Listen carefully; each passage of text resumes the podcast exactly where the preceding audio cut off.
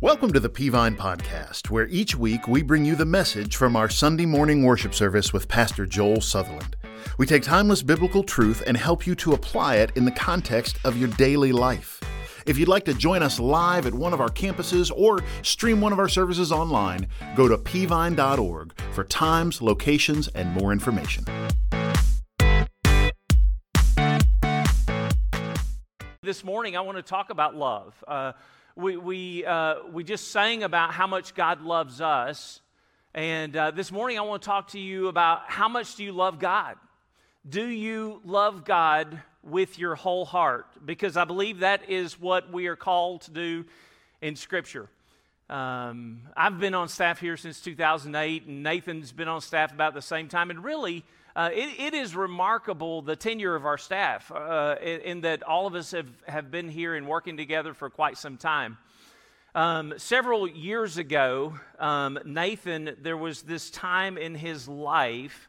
Nathan's our next gen pastor, by the way. If you've not met him, you need to get to know him.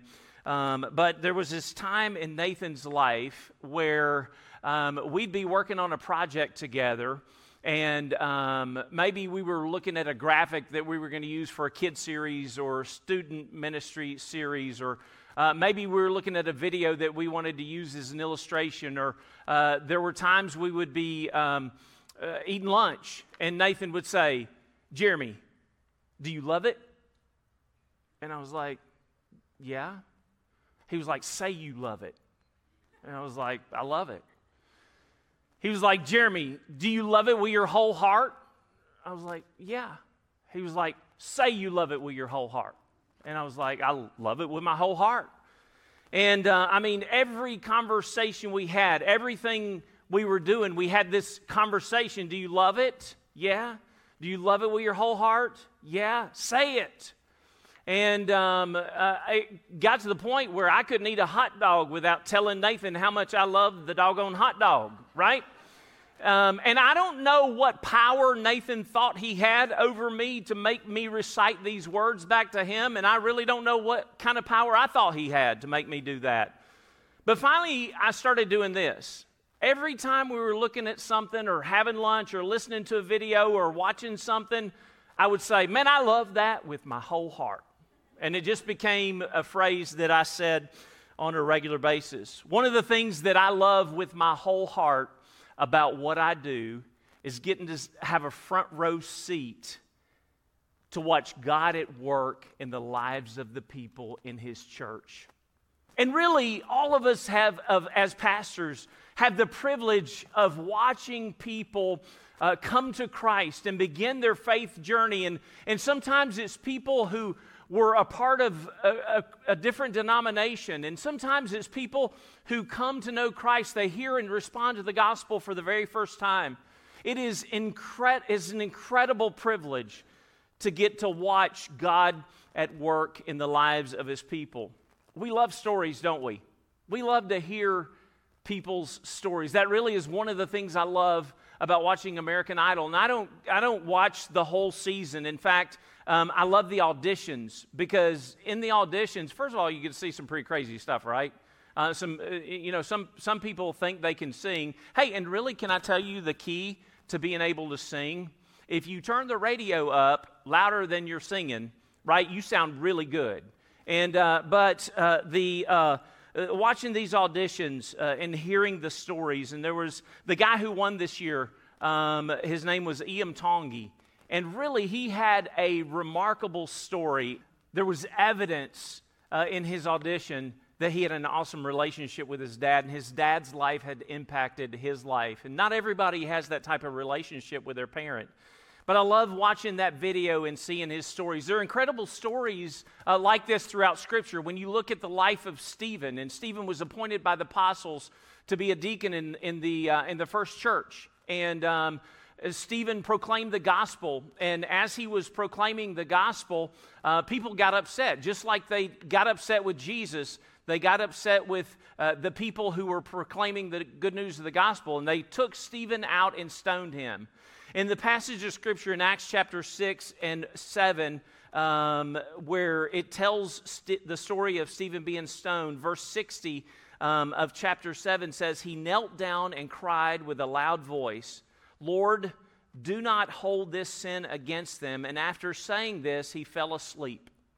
What would cause someone to cry out to God in the face of his murderers, God, don't hold this to their account? In other words, God, forgive them for what they're doing. It was his great love for, uh, for God and his desire to see others come to know Christ. I had the privilege of attending our very first Celebrate Recovery Step Study graduation. We had 11 people who had gone through the Celebrate Recovery Step Study, and each of them gave a brief testimony of how God had used that program in their lives. And in fact, each one of them talked about a different portion of this 12, uh, the 12 step program that really ministered to them. And to be quite honest with you, I was a little bit blown away at how God had used this program that we just launched in March to make such a difference in the lives of His people because it was a group of people who had great love for God, who understood that God had great love for them, who were seeking restoration and wholeness, and God delivered it to them through this program. Their testimony was evidence of God's work in, our, in their lives. Hey, we're all at different places spiritually. There, there are some of us who are brand new Christians. We're brand new to the Christian faith and we're learning things and we're soaking things in and we want to become obedient to what God has called us to do. There are some who are stale. Like you've, you've been a Christian for a long time and, and, and just your relationship with Jesus has become rote and you're going through the motions and you're a little bit stale. The, in in, in our, the scripture we're going to look at this morning, there were a group of people who, when Jesus came on the scene, they were too stuck in their religious system to get out of the way and hear from the very Son of God.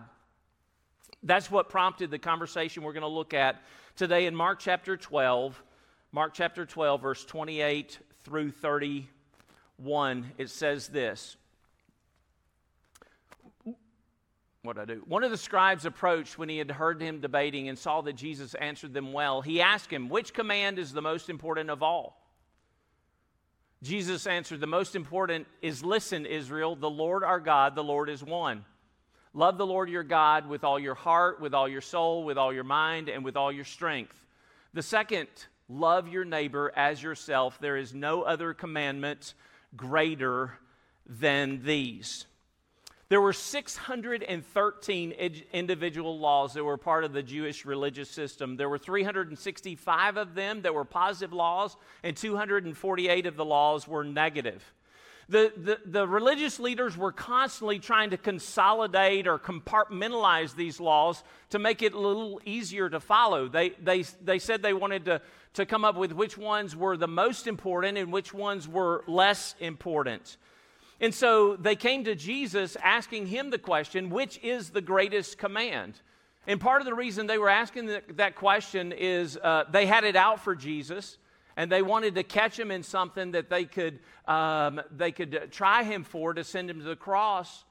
But also, they were wondering is there a, a greater commandment, uh, that, one that's greater uh, than another one? Jesus couldn't have given a more accurate, more succinct answer. When we love God with all that we are, our obedience is evidence of that love. The same question is recorded in the book of Matthew, chapter 22. Jesus said, uh, Matthew recorded something a little bit different when he recorded Jesus saying, On this hang all the law and prophets. And Jesus wasn't saying, when he delivered the answer to this religious leader, he wasn't saying to him, Hey, I'm consolidating everything into this one thing because the law is still important. The Ten Commandments were still important. What they were supposed to do is still important. What we're supposed to do as we read Scripture is still very important. What Jesus was saying is when you love God with all your heart, with all your soul and mind, with all your strength, then your obedience to what God's word tells us to do will be a natural outpouring um, of your love for God. In fact, Jesus, when he delivers this answer, is quoting the Shema. You find the Shema in, in Deuteronomy. I hope I'm saying that right. Shema. It's kind of a fun word. You find in Deuteronomy chapter 6, Deuteronomy chapter 6, uh, verses 4 and 5, it says, Hear, O Israel, the Lord our God, the Lord is one. You shall love the Lord your God with all your heart, with all your soul, and with all your strength. The Jewish people would recite this throughout the day. It was a part of their worship. It became such a part of who they are. In fact, uh, uh, the same chapter, Deuteronomy chapter 6, verses 6 through 9 says this And these words which I command you today shall be in your heart. You shall teach them diligently to your children. You shall talk of them when you sit in your house, when you walk by the way, when you lie down, when you rise up. You shall bind them as a sign on your hand. They shall be as frontlets between your eyes. You shall write them on the doorposts of your house and on your gates. Literally, they were to say these words when they got up, when they sat down, when they took a nap, when they went to bed, um, as they were walking, as they were interacting with each other. Um, they were to write them on their doorposts. They were to wear these words on their body, and they were to write them on their gates. Also, they were to teach them to their children. Reciting the Shema impacted every area of their life. They walked differently, they talked differently, they interacted with each other differently. Their marriages were better. They took the commands of God more seriously. Their kids grew up to know God and what God wanted for them. It made them different.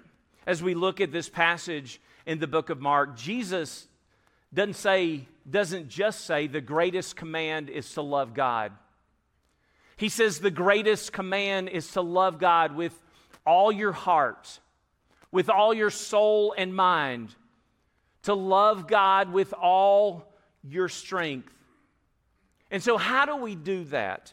How do we love God with all that we are this morning? I want us to look at some practical ways we can live out the truth of this passage every day in our lives. The first thing he says is, Love the Lord your God with all your heart. Jesus' death hadn't, uh, hadn't, uh, hadn't happened yet. And, uh, but everything that was happening was leading up to that. His interactions with the religious people, um, all of these events were leading up to and pointing to his death uh, and what it meant for the entire world.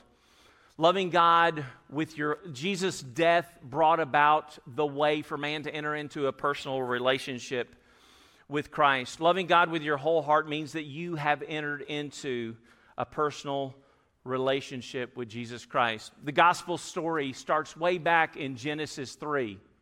You know the story when Adam and Eve uh, disobeyed God by eating the fruit from the tree of knowledge of good and evil. Ever since then, we've all been born with a sin nature. No one had to teach us how to sin. At least no one taught my kids how to sin. They just came out a little bit acting like their mama. Uh, but but mostly uh, there was uh, I'll pay for that. Uh, but mostly uh, I mean no one had to teach them how to sin. All of all of our six kids um, a little bit bear a resemblance to Bethari. Some of them look like us. Some of them act like us. Um, they have mannerisms like us. In the same way, we've got the mannerisms of Adam in that we're all sinners, right? The Bible tells us that in the book of Romans, chapter 5, verse 12. It says, Therefore, just as sin entered the world through one man, and death through sin, in this way death spread to all people because all have sinned. We've got to be willing to admit that we've got a problem with sin. And the truth is, often we want to fix the problem we have with sin. We want to come up with our own solutions, and there are things that we can. Uh, that we think we can do, but the truth is, we need to surrender our hearts and our lives to Christ. The Bible tells us in the book of Romans the wages of sin is death, but the gift of God is eternal life in Christ Jesus our Lord. What you get when you go to work is called your wage. What you get for your sin is death, separation from God forever. And we can see how that began in the Garden of Eden when God went to Adam after they had sinned, and Adam didn't want anything to do with God. He avoided God. That relationship was hindered by Adam's sin. Romans chapter 5, verse 8 says, But God proves his love for us, and that while we are still sinners, Christ died for us. God wasn't satisfied with that separation. We were created for a relationship with God. And so he sent his son Jesus to die on the cross to pay the penalty for our sin. And in doing that, he closed the separation created by our sin and gives us an opportunity to have once again a relationship with him. We've got to admit that we're sinners. We've got to believe the gospel message that Jesus died, that he was buried, and that he rose again on the third day. And then, according to Romans chapter 10, verse 9 and 10, it says, If we confess with our mouth Jesus is Lord and believe in our heart that God raised him from the dead, we will be saved. One believes with the heart, resulting in righteousness, and one confesses with the mouth, resulting in salvation. Up to this point, all the love has been from God. When we're willing to admit that we're sinners and we believe what Jesus has done on the cross, then we surrender our hearts and lives to Him. It's the first and most important part of our obedience to the command of God. You can't love God with all your heart if you haven't responded to the gospel and accepted Him as your personal Lord and Savior. The second thing he says is love the Lord your God with all your soul and mind. Practice, uh, the practice of reciting the Shema was so important because what it did in the life of the Jew is it ingrained in them who God was. In fact, the Shema communicated the denial of any other God. Throughout the day, it caused the truth of what they were writing, uh, reciting to be imprinted on their minds and souls. It caused them to love God with all their soul and their mind. When you think about the attributes of God, man, we think about the goodness of God. We think about God's grace. We think about His mercy. We think about His faithfulness, His compassion. And truly, all of those are the attributes of, uh, of God. But there's some other attributes of God's love that we don't necessarily always like to think about His holiness, His justice, His jealousy, and His wrath. All of these attributes of the love of God are interconnected. When we understand God's holy, uh, holiness, it causes us to want to live out holiness in our own lives. Understanding that God is a jealous God causes us to have a desire not to put anything in our lives before God. When we understand God's wrath and His justice, it should ignite a passion in our souls to share the gospel and to reach people for the cause of Christ. There's some ways that we can love God with our hearts and minds and live out the evidence um, that we're doing that. Uh, there three things I want to share with you. And you may think these things are basic, and really they are quite basic. But I'm always surprised as I have conversations with people um, the number of people who struggle really with these three basic things. Number one, spend time reading and meditating on God's word. Psalm 119, 105 says, Your word is a lamp for my feet and a light in my path. We must read and meditate on God's word. When we do that and we believe that this book is God's word without any mixture of error, and it is the authority for faith and practice in our life. When we understand and accept that, then we read it and we know it and we obey it, and it impacts every area of our life. We must accept the authority of God's word. Man, I have loved Pastor Joel's sermon series on First Peter. Have you enjoyed that? One of the things I've really loved, I mean, you, you wish he was doing it again today, don't you? One of the things I have loved about that sermon series is this um, it's not all gloom and doom. I mean, the obvious truth is culture is out to get us as followers of Jesus, but there is hope for us as believers to impact culture if, we, if we'll just simply be obedient to what God has called us to do. You know what I think the biggest problem with culture is today? I don't think it's that the world has abandoned Christian ideals. I think it's that the church has decided how we want to live our lives. And so we take God's word and we try to mold it around the culture that we personally want to live. And we need to get back to understanding the truth of God's word and being obedient to what God has called us to do. You can't do that without spending time in God's word. In order to know his commands, you must be in his word. You can't obey what you don't know. You can't love God without spending time in His Word. The next thing is spending time in prayer. Simply put, you don't love somebody if you don't talk to them, right?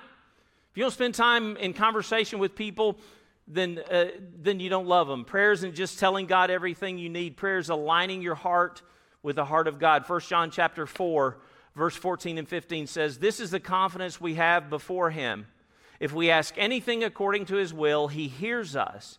And we know that He hears whatever we ask. We know we have what we have asked of Him. And what he's saying there is when we bring our requests to God, we align our hearts with the heart of God. What we ask for becomes different based on how God is working in our lives. Reciting the Shema aligned the Jew's heart with the heart of God. When we pray, we're declaring who God is and his ownership of everything that we are.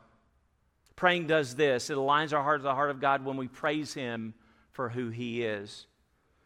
It provides a time of confession so we can rid ourselves of the guilt and the shame of the sins we've committed.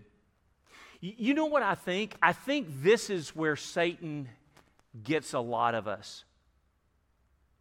I, I, think he gets us trapped because we know that 1 John 1 9 says, If we confess our sins, he is faithful and just to forgive us our sins and to cleanse us from all unrighteousness. But the truth is, we listen to the enemy who reminds us of who we used to be. And we can't move forward in our relationship with God because we're stuck back here. And we allow the enemy to paralyze us in our growth in our relationship with Jesus. And you know what has the power to change that in our lives? The gospel. Can I tell you this, though? As I was at the Celebrate Recovery graduation, man, I thought about this thing and the guilt and shame of our past and how it casts a shadow uh, over our lives. And sometimes the gospel is enough, but sometimes we need help untangling some of these things. What a great program that is to move us forward in our relationship with God. Next, it gives us a time to thank Him, not only for who He is, but for all that He's done in our lives. Do you thank God for His work in your life? It allows us time to bring requests to Him, knowing that He'll hear and answer our prayer according to His plan for our lives. You can't love God and not be spending time in prayer with Him. Next, go to church. You're like, hey, Jeremy, like, you know who you're talking to, right? We're here. Chill out. The truth is, as a culture, we have defined what regular and faithful church attendance is. Statistic, st- this may have changed. The statistic, not my stutter. But statistically, um, last I heard, it was uh, a person considered themselves faithful in church attendance if they came 1.7 times a month. And listen, I know we're busy. I know we've got a lot going on. But when you prioritize something over your time in church, you're making a mistake. And you say, uh, Jeremy, at least I'm coming. Man, read, read the book of Acts, chapter 2, when the early church was started and how often they got together and how often they fellowship. Here's what going to church does for you. Hebrews 10 24 and 25 says, And let us consider one another in order to provoke love and good works, not neglecting to gather together as some are in the habit of doing, but encouraging each other, and all the more as you see the day of approaching. You can't say you love God and not be in his house. You know what Jesus died for? The church. You know what Jesus loves? The church. You know where you grow under the preaching of God's word? The church. The passage in Hebrews says when we're faithful gathering as believers, we're provoked to love and good, good works from the preaching of God's word. We take preaching seriously. We understand um, that people are in the room who need to hear from God. There are people in the room that you've invited who may not have a relationship with Jesus. We're encouraged by each other through fellowship. I talked about people's stories this morning as I was uh, opening up, and people's stories are powerful. And when we fellowship with each other and we share our stories with each other, it impacts us. You may have a son or daughter or a family member who's away from God that you've been praying for for a long time, and someone else is going through the same thing, and you have an opportunity to share with them and be encouraged um, by them. I can't tell you the numbers of times when I baptize someone, or Nathan baptized someone, or Justin, whoever's baptizing, we baptize someone, and, and someone out in, in, in, the, in, in the pew or the chair, they see that person get baptized and they know they, their story and they come to me and say, Hey, I, I know uh, what God did in their lives.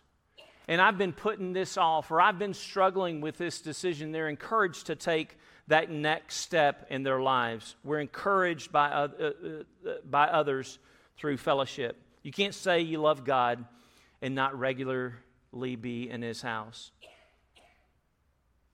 Love God with all your heart, with all your soul and mind. And then he says, Love the Lord your God with all your strength. Here's how Paul explained it in Ephesians chapter 4, uh, starting in verse 12. He says, To equip the saints for the work of ministry, to build up the body of Christ until we all reach unity in the faith and the knowledge of God's Son, growing into maturity with a stature measured by Christ's fullness. Then we will no longer be little children tossed by the waves and blown around by every wind of teaching, by human cunning with cleverness in the techniques of deceit. But speaking the truth in love, let us grow in every way into Him who is the head, Christ. From Him, the body, fitted and knit together by every supporting ligament, promotes the growth of the body for building itself up in love by the proper working of each individual parts. I'm the connections pastor. You knew I was going to get this in my sermon somehow, didn't you?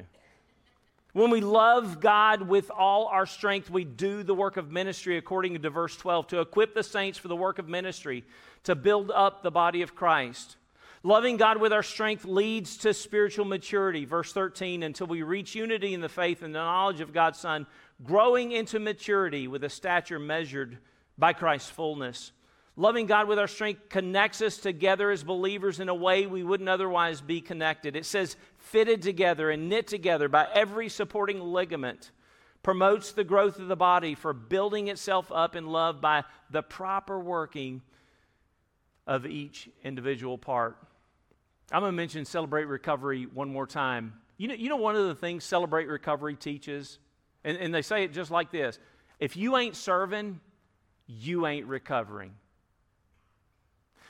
If you ain't serving, you're not living out your love for God. Serving is not, don't serve because we need you, although that's plenty good enough reason. Serve because you want to follow God's plan for your life. Dude, we have some of the best volunteers at this church. We just went through VBX, which is our most evangelistic event of the year for kids. And um, we had it at our Rossville campus, at our Dalton campus, and right here at our Rock Spring campus. We had more than 350 volunteers who sacrificed their week to serve for the sake of the gospel in the lives of children.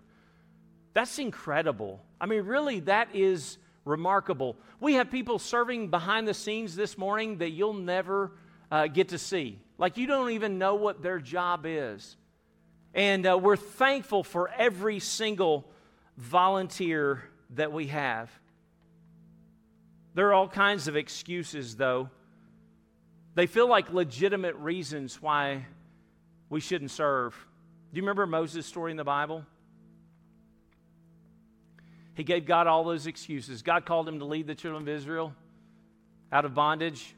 He gave God all the excuses. God, I'm inadequate. People won't take me seriously. He said he didn't know enough. He said, I'm not good with words. And then finally, when he was out excuses, and God said, Hey, all those excuses you're giving me, you can do it because I'm going to give you signs and I'm going to be with you and I'm going to work through you. I just need you to be willing. Moses finally said, Hey, can you get somebody else? I just really don't want to do it. And sometimes we come to that same place in our lives. Can I be honest with you? When I prepare to preach on a Sunday morning, Satan whispers all those excuses in my ear. He does it to you too. Our faithfulness by loving God with our strength, our obedience by loving God with our strength is so important. You can't love God with all your strength if you aren't serving His bride, the one He gave His life for. We love God with all our hearts when we love Him exclusively. We can't do that without a personal relationship with Him through the gospel that begins at the foot of the cross. We love God with all our soul and mind when we find our satisfaction in Him through spending time in the Word and prayer. We love God with all our strength by serving, according to Ephesians 4. It builds up the body and produces spiritual maturity in our lives. Do you love Him with your whole heart? It's okay to say it, but it's better when you demonstrate it through your obedience to what God has called you to do. Do the people you work with know you love God? Do the people in your neighborhood know you love God? How about the people you live with in your home? Do they know that you love Him? Are you living out a life of obedience to the things God has called us in Scripture to do? If you're watching online this morning, Pastor Justin has a word for you. Hey, we've just heard a fantastic word from Pastor Jeremy. Uh, from believers, for believers, I think the response is clear and obvious. If we're to love the Lord with everything that we have, I can guarantee you that each of us can find something in our life that we can start doing, or something in our life that we can stop doing in order to love God more appropriately. But you may, as you listen to the sermon this morning, uh, come to realize for the first time that you've not seen a definitive moment in your life in which you've placed your faith in Jesus to be saved. Bible tells us that when we're not in Christ, that we're actually enemies of God, that we oppose God, and that we're awaiting His punishment. So, before we can begin to love God the way He's called us to, we need to understand the gospel. So, if that's you this morning, I just want to share briefly what the gospel is and how we can respond to it. The gospel is very clear that we've all sinned, that none of us are perfect, and that each of us have failed. We've missed the mark at reaching God's standard of perfection. Not only has that failing to reach that separated us from God for all of eternity, it also means that we've incurred a penalty. And whether we like that penalty or whether we agree with it, it's our penalty. Now, that's a lot of bad news. We understand the gospel, literally in itself, is good news. Now, this morning, apart from Christ and, and, and trying to love God apart from a relationship with Christ, the Bible's clear that you're hopeless. But it's also clear that you're not helpless because God didn't want to leave you in your helpless state. The good news of the gospel is that God sent his son Jesus Christ to live a perfect life, to die in your place, to take on your penalty as a substitute. Now, our response to that good news, to believe in our heart that Jesus Christ died for our sins, that he rose again three days, have faith in that, and to confess Jesus as Lord. That's our response to the gospel, and that's how we're saved. And that's the good news of how we move out of uh, how we move away from being an enemy of God into being a child of God. So we can love God in response to his love for us. Now, the Bible talks about believing in our heart and confessing with our mouth. I'd like to lead you in a sinner's prayer, and you can pray in your own words or you can repeat after me. But it's pretty clear that there's no magic in the words that we say, but that if the words are a reflection of our heart, if we believe what we're confessing, that anyone who believes and calls on the name of the Lord will be saved. Now, prayer for salvation may sound something like this Lord Jesus, I understand that I'm a sinner. I understand that I'm forever separated from you. And I understand that I'm a heartbeat away from spending an eternity punished in a real place called hell. But I'm believing and trusting this morning that Jesus Christ came to die for my sins, and I'm putting all of my faith in Jesus. I'm asking you to come into my heart, into my life, and to save me today. Now, if you prayed that prayer this morning for the first time and believed it with all your heart, we'd like to say welcome to the family. We've just dropped a link in the chat box. We'd like to reach out to you this week and connect personally about next steps. It's been a wonderful time of worship together this morning. Pray that you'd be blessed this week, and we'll see you again We hope that you've enjoyed the message this week as we help equip you to apply God's Word to your daily life. For the latest updates about what's happening around Peavine City, be sure to connect with us on social media. For more information about Peavine, to get in touch with us, or check out one of our services, visit us at peavine.org. Thanks for listening.